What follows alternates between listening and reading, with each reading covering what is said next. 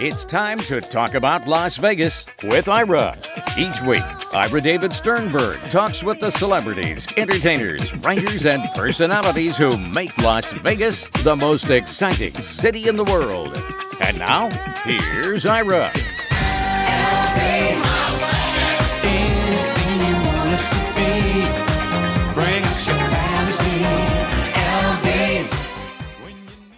My guest could be a hedge fund trader, elementary school teacher, or even a weed grower.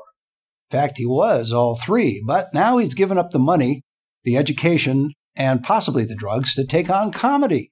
Award winning writer and nationally touring headliner Noah Gardenswartz is performing in the Comedy Cellar at the Rio All Suite Hotel and Casino through November 12th. Showtimes are 7 and 9.30.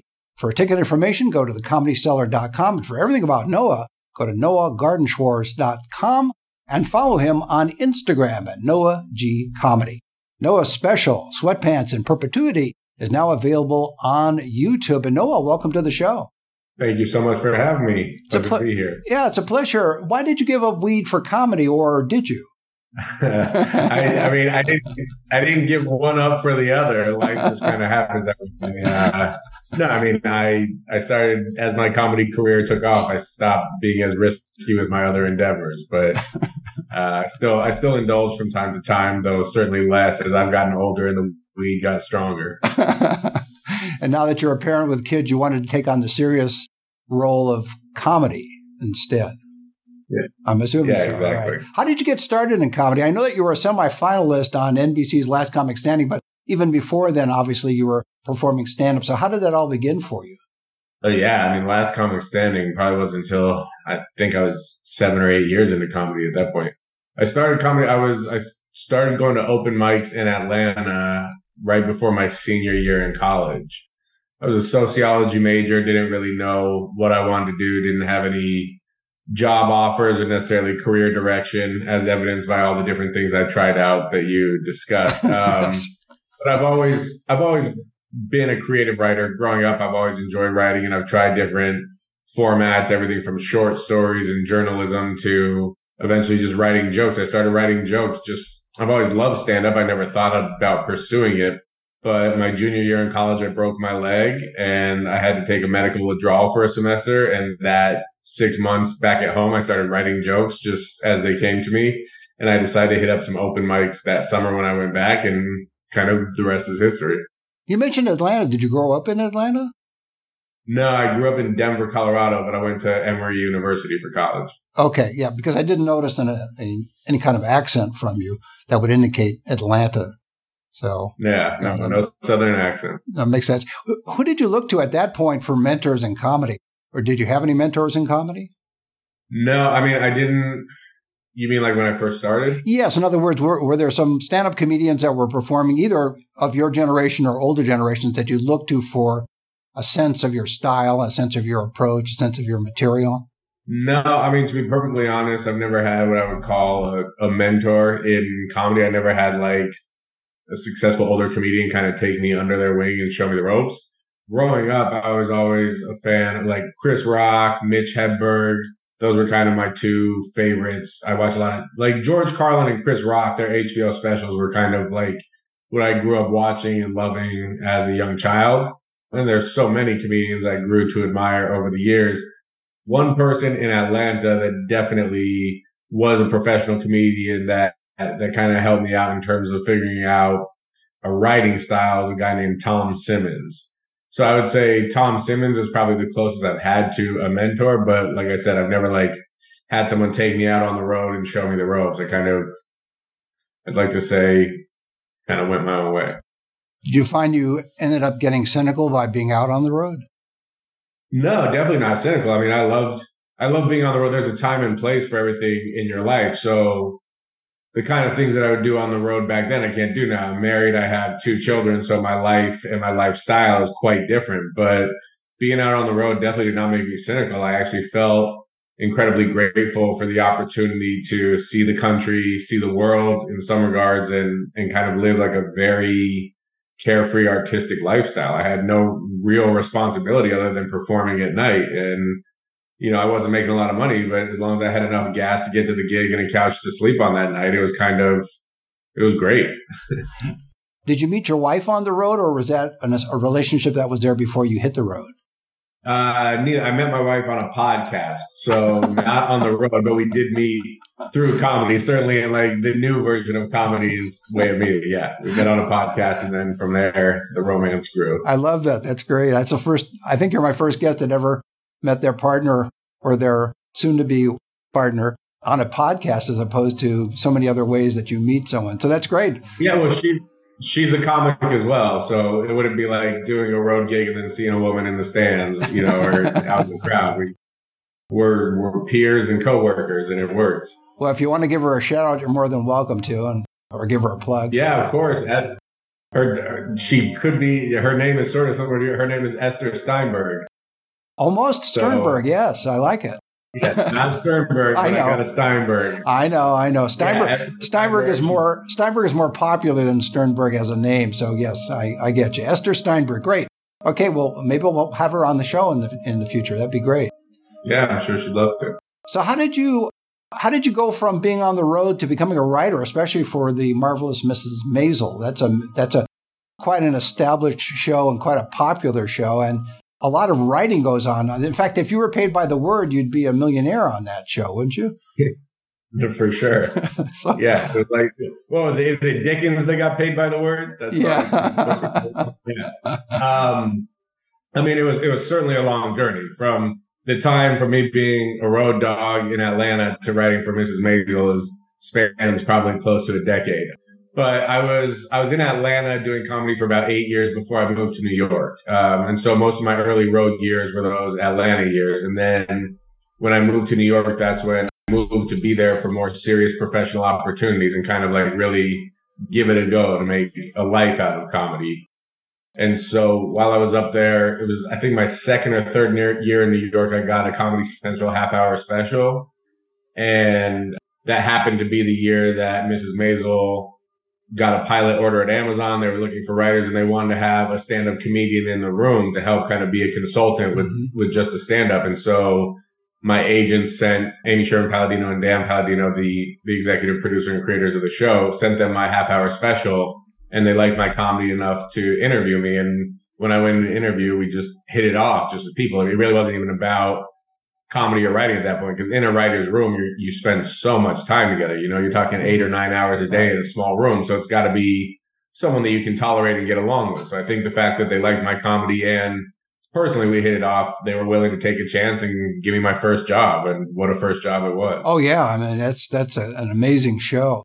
There are so many elements to that show. Mean, we won't get we won't get necessarily bogged down in discussing the show because you have so much more in terms of, uh, especially your upcoming performance at the Comedy Cellar at the Rio through November 12th. But I'm just fascinated by how you went from being on the road to writing for such a major show, and it wasn't as if you were writing for other shows for five or ten years before you got the Mrs. Maisel arrangement.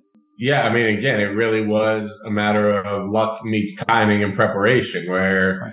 it was absolutely lucky to even be considered or have the opportunity to submit for that. But it was right after I had this great, this half hour special is like a great body of work to showcase my stand up talent for them to look at. And so it was, you know, it's years of doing stand up to put yourself in the right situation when the opportunity arises. when you're in the writers' room, and you mentioned being on the in the writers' room, it's you're, you're together for eight, nine, ten hours. So it is like being married. Yeah. Yeah. I mean, in yeah, that with, sense, with a little more fighting and just as much discussion about what, what you want to eat. Yeah. exactly. But you get paid for it, so that's the difference. With marriage, you don't necessarily get paid Correct. for that. So okay. Did you learn a lot while you were in the writers' room because you were so new to that field, that part of of comedy? Of course. I mean, I, I learned endless amounts. And not only did I learn something because I was new, but I was learning from living legends. I mean, the Palladinos are some of the greatest TV writers of all time. So to get to go in the room and really soak up all the knowledge and learn from people who do it at such a high level was, was just like an ultimate blessing, of course. Did you get a chance to interact with some of the actors as well because you were a writer, or did they keep you guys separate? I mean, th- there's definitely a separation. It's not like the actors were coming into the writer's room to chum it up or check on us every day, but we certainly interacted. And I mean, I was on the show for five years. So at that time, you make relationships. And when you go do table reads or occasionally or on set, you know, you cross paths. And honestly, all the, uh, all the actors and actresses were lovely. I didn't, I didn't have a bad experience with any of them. Yeah. There's some legends there in the actors area as well as the yeah. I mean, the, the truth is, I think everyone felt fortunate to be involved in the show, and as a result, it was like a really great work atmosphere. Tell us a little bit, because I mentioned it earlier, Last Comic Standing. Where did that fall in the timeline between getting started in comedy from Atlanta and then before getting the job with the marvelous Mrs. Maisel? Where was Last Comic Standing in all of that? I, I might be off. I mean, my memory is fading more because of parenthood than the week. I, I might be off. I might be off by a year or two, but I know I moved to New York in 2013. Um, and I think I did Last Comic Standing in 2014, and I got Maisel 2016. So there was like a year and a half in between Last Comic Standing and my first writing job. Were you surprised at how you ended up with Last Comic Standing? You mean like in terms of how I placed? Yes, exactly. I mean, did you figure you would get somewhere in the semifinals, or would you be cut out earlier? Or No, I mean, I was, I, I had, I have confidence in my abilities and my joke writing, but you know, comedy is such a crapshoot. Comedy really is so subjective. It's, it's up to the taste of the person who happens to be watching it. And so there were a hundred comics to start the show. There's three judges and somewhere in between then you see how much they like you versus how much experience and talent you have against some of the other people in the field. I think I could have gone farther. I also think I could have gone out in the first round. You know, again, it's when you have a hundred capable comics and only three people judging them, it really is anyone's guess how you're going to do. But overall, it was still a great experience. So it wasn't like chemistry, which is exact. Yeah, there's no chemistry other than between the comic and the audience. exactly. Now, your special on YouTube, Sweatpants and Perpetuity. How Yeah. did that come about? And did you have you used that for a very effective means of presenting yourself to people that may not be aware of you from before? So it actually came out October 26th. So it hasn't been out that long. But part of the reason we put it out for free on YouTube is specifically, as you mentioned, to give people who aren't familiar with my comedy an opportunity to find me. You know, I, I've just started getting more active on Instagram, social media, posting clips, and I found that I'm gaining new fans and everything I've been posting has been really old stuff from my past three albums or my old specials. And so now anyone who's discovering me for the first time will have a full special that they can go watch of my most recent material and see what I'm working on now with no barriers to entry. There's no payment. Doesn't need to be a platform that you have to download. It's just right there on YouTube. And I've been very pleased so far with the results. And I think two people in Hollywood can see it and make decisions about you for possible bookings without having to have you come in physically, which again is great without you having to travel. Yeah, I mean that the entire paradigm of Hollywood has shifted in that you hardly ever come in in person anymore. Like even now, when you do initial auditions, it's over Zoom or you self tape and send it in. Like long gone are the days of from the very first time they're looking to cast someone, Mhm. you fly in, go into the room and do it. That that doesn't really exist anymore. So I think for some of those producers, there's a virtual casting couch then. Yeah, exactly. Yeah, as opposed to the old days. What brought you to Las Vegas? You mentioned that you live here now, so that's unusual. Most Yeah, comedians and don't. we- Yeah. we moved we moved here in August.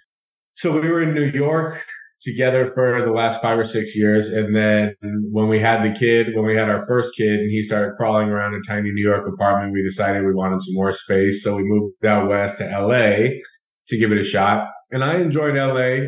I, I, I wasn't one of those New Yorkers that like absolutely hates LA. I, it was a lovely place to live, but it was becoming incredibly expensive we were hoping to be able to buy a house one day and the housing market was just out of control. And then the writer's strike was kind of the last straw for us where I was like, why are we paying to live in such an expensive city to pay rent when we can't even work in this city? And so we started exploring other options and Las Vegas is close enough to LA to be there if we ever need to be there for work.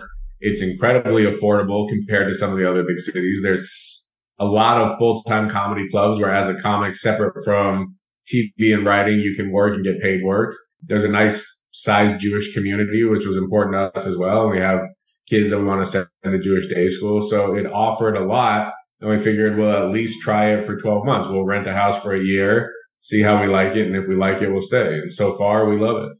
No, that's great. And welcome to Las Vegas. I didn't Thank realize you. it was that soon that you, or that uh, recent that you moved to Las Vegas, August. So yeah. Yeah. Yeah, I moved here quite a while ago, so I've seen the town change over the years, but it's still a welcoming city and uh, the opportunities are still great, especially for someone in your position because it is a great base of operations. I've discovered where, Yeah. as you said, if you need to get to Hollywood, you can. If you have to fly to New York, you can, or wherever you need to go. So that part works. Let's talk a little bit about your stand up performance. Do you aim for a certain type of audience or do you just write about what you know or is it a combination of the two? You're a father now of two kids, you're married. So that's a little bit of a different thing than telling jokes as if you were in your 20s and you were single, etc. Yeah, I mean the the truth is I don't I don't aim for a particular audience other than myself. I write for myself. If I think the joke is funny, then I trust other people will think it's funny. I'm not a political comic. I'm not a satirical surrealist comic. I'm very much observational storyteller talking about my life. So uh, Sweatpants in Perpetuity is the fourth album and special that I've put out. So if you were to listen to all four of my albums, you would really understand the transition of my life. Like my body of work almost is like an autobiography because I'm in a very different place. The first album, I was single, sleeping around, doing a lot of drugs, having fun. Now this fourth album, I'm married with two kids and very much talking about that and everything in between. So again, because my comedy is about myself, I treat myself as the ideal audience and then, you know, who it speaks to, who it relates to, I would hope casts a wide net. I'm certainly not like a polarizing, divisive, tell it like it is comic. I think people from all walks of life can come watch me and enjoy my comedy. I'm just there to, you know, have a good time, be silly, make people laugh. I'm not, I'm not trying to do anything other than make people in the room happy. That's interesting. A lot of comedians I talk to, they have a very specific point of view, and it's sometimes cynical, it's sometimes hard edged, it's sometimes political. But I think your approach is refreshing in that you are you're chronicling your life, as you said. If they caught your earlier material, it was based on when you were in your 20s or earlier or later, and then you're doing what you are doing now as a married person who has two kids. So and not uh, apologetic about it. That's you. That's who you are. So, do you run your material now by Mrs. Steinberg? I mean, you know, she's a comic, so there's a lot of a lot of joking around in the house. But we right. we kind of have a rule that like funny wins out. So we both talk about each other a lot in our acts, and luckily we have a great marriage. So my act is not like shitting on my wife, and she's not up there making fun of her husband. It's not a lot of negative stuff about like, oh, I can't believe I'm married to this wench. You know, like we have overwhelmingly positive things to say, but when we want to take jabs or poke fun or we have a joke here or there that's not necessarily the most flattering about our spouse, we always say, listen, if it's funny and it's getting a laugh, go for it. You don't need to worry about me being offended by it. Right. And also, I think because you're married to a a fellow comic or comedian that the, when the issue of scheduling comes up, if you have to do a gig somewhere, she understands, and or if she has to go and do something, you understand. So I assume that the parental chores get shared equally because of that situation. Exactly. And I mean, a lot of times when people find out from either of us that we're married to a comic, I was like, oh, how, how does that work? That must be crazy. I can't imagine being married to someone who does what we do. But we always say, I can't imagine being married to anyone other than a comic because like you said, I never, we never need to explain to each other why we're working late at night or why we have to be gone in this random city on a weekend. We completely understand. Yeah, we, we do make sure to kind of communicate our road schedule to each other so that at least one of us is home with the kids. But we definitely have both taken less road work and been at home more over the last three years as we've had children because we're just prioritizing the family over, you know, certain aspects of the career. Right. Have you ever thought though, once your career gets going even more, when the kids get older and you have a little bit more time, have you thought about perhaps another language? So doing your act in Yiddish. What do you think about that? I think learning enough Yiddish to do the act that would be more work than parenting itself. But, but I would, I would love to see a sort of revitalization of the Catskills circuit, like the Borscht Belt comedy. I would, I would love to in a few years, you know, perform for those kind of audiences, but just in the standard language I speak. Right, understood. Unfortunately, I don't know if the Catskills themselves physically or geographically will come back, but I understand what you're saying. I think there's still a market for it in some sections of the country, Florida particularly, and uh, parts of Los Angeles and, and New York, I think, as well. When you're looking ahead, Noah, are you looking at keeping both of your skills current in the sense that you you want to split your I'll, I'll get this I'll phrase this question in a better way once my head clears. Here it is. Okay, I got it. Do you want to devote as equal t- as much equal time to writing as performing?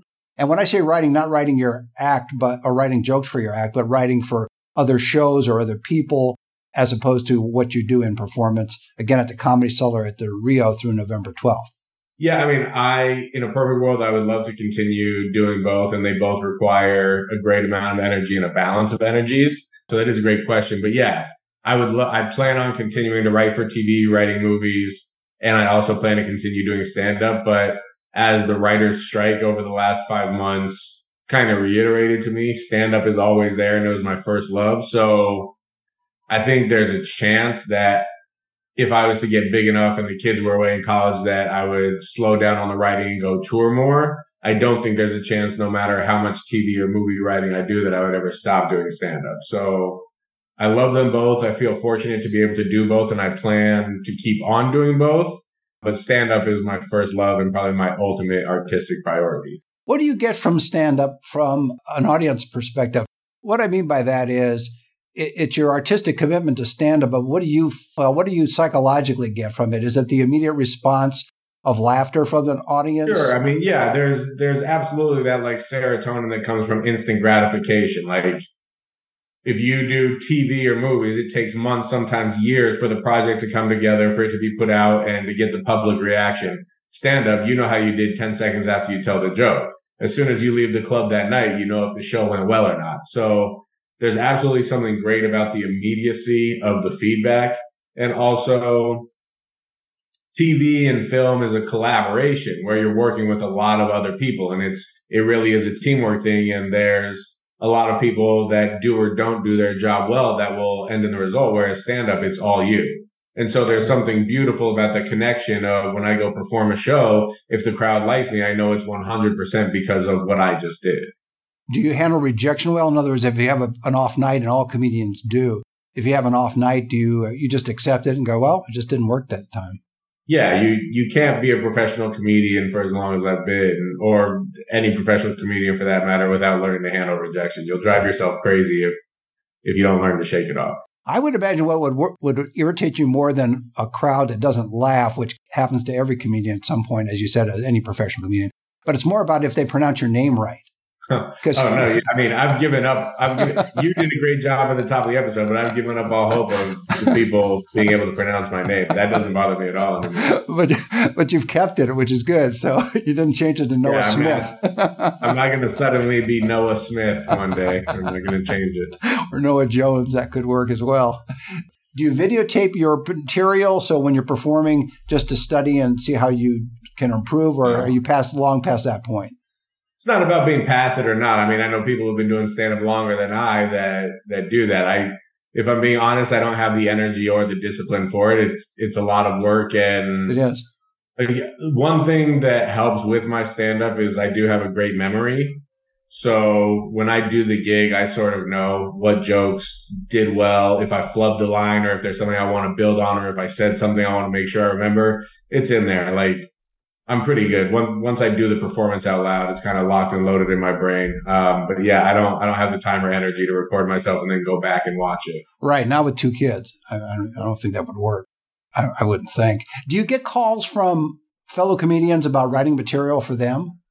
Uh, I have few and far between. There have been I could count I can count on one hand the amount of people who have asked me about like if I would sell a joke or if I would consider writing something with them. And the truth is I think stand up is such a personal thing and specifically the way I write stand like unless I'm writing for a TV show like Mrs. Maisel and writing stand up for a fictional character, um, I want to devote all of my joke writing energy to my own act. If you could, and I know it's hard to describe it, but everyone's different. How do you, when you sit down and write a joke, because you've been doing it so long, do you write down the idea first and then think about alternatives to or funny takeoffs on that idea, or is it just a stream of consciousness where you just write a bunch of stuff and then you go back and edit it? How does that work for you? Yeah, I mean, very rarely will a joke come to me in full form. Like, it's once in a blue moon that like the joke just hits you and that's the best feeling in the world. Uh, but for the most part, it's not even necessarily something that I think is funny an observation. It's like something that I think is interesting. Something will just catch my eye as abnormal, different, and it'll kind of make me think about, oh, what was that?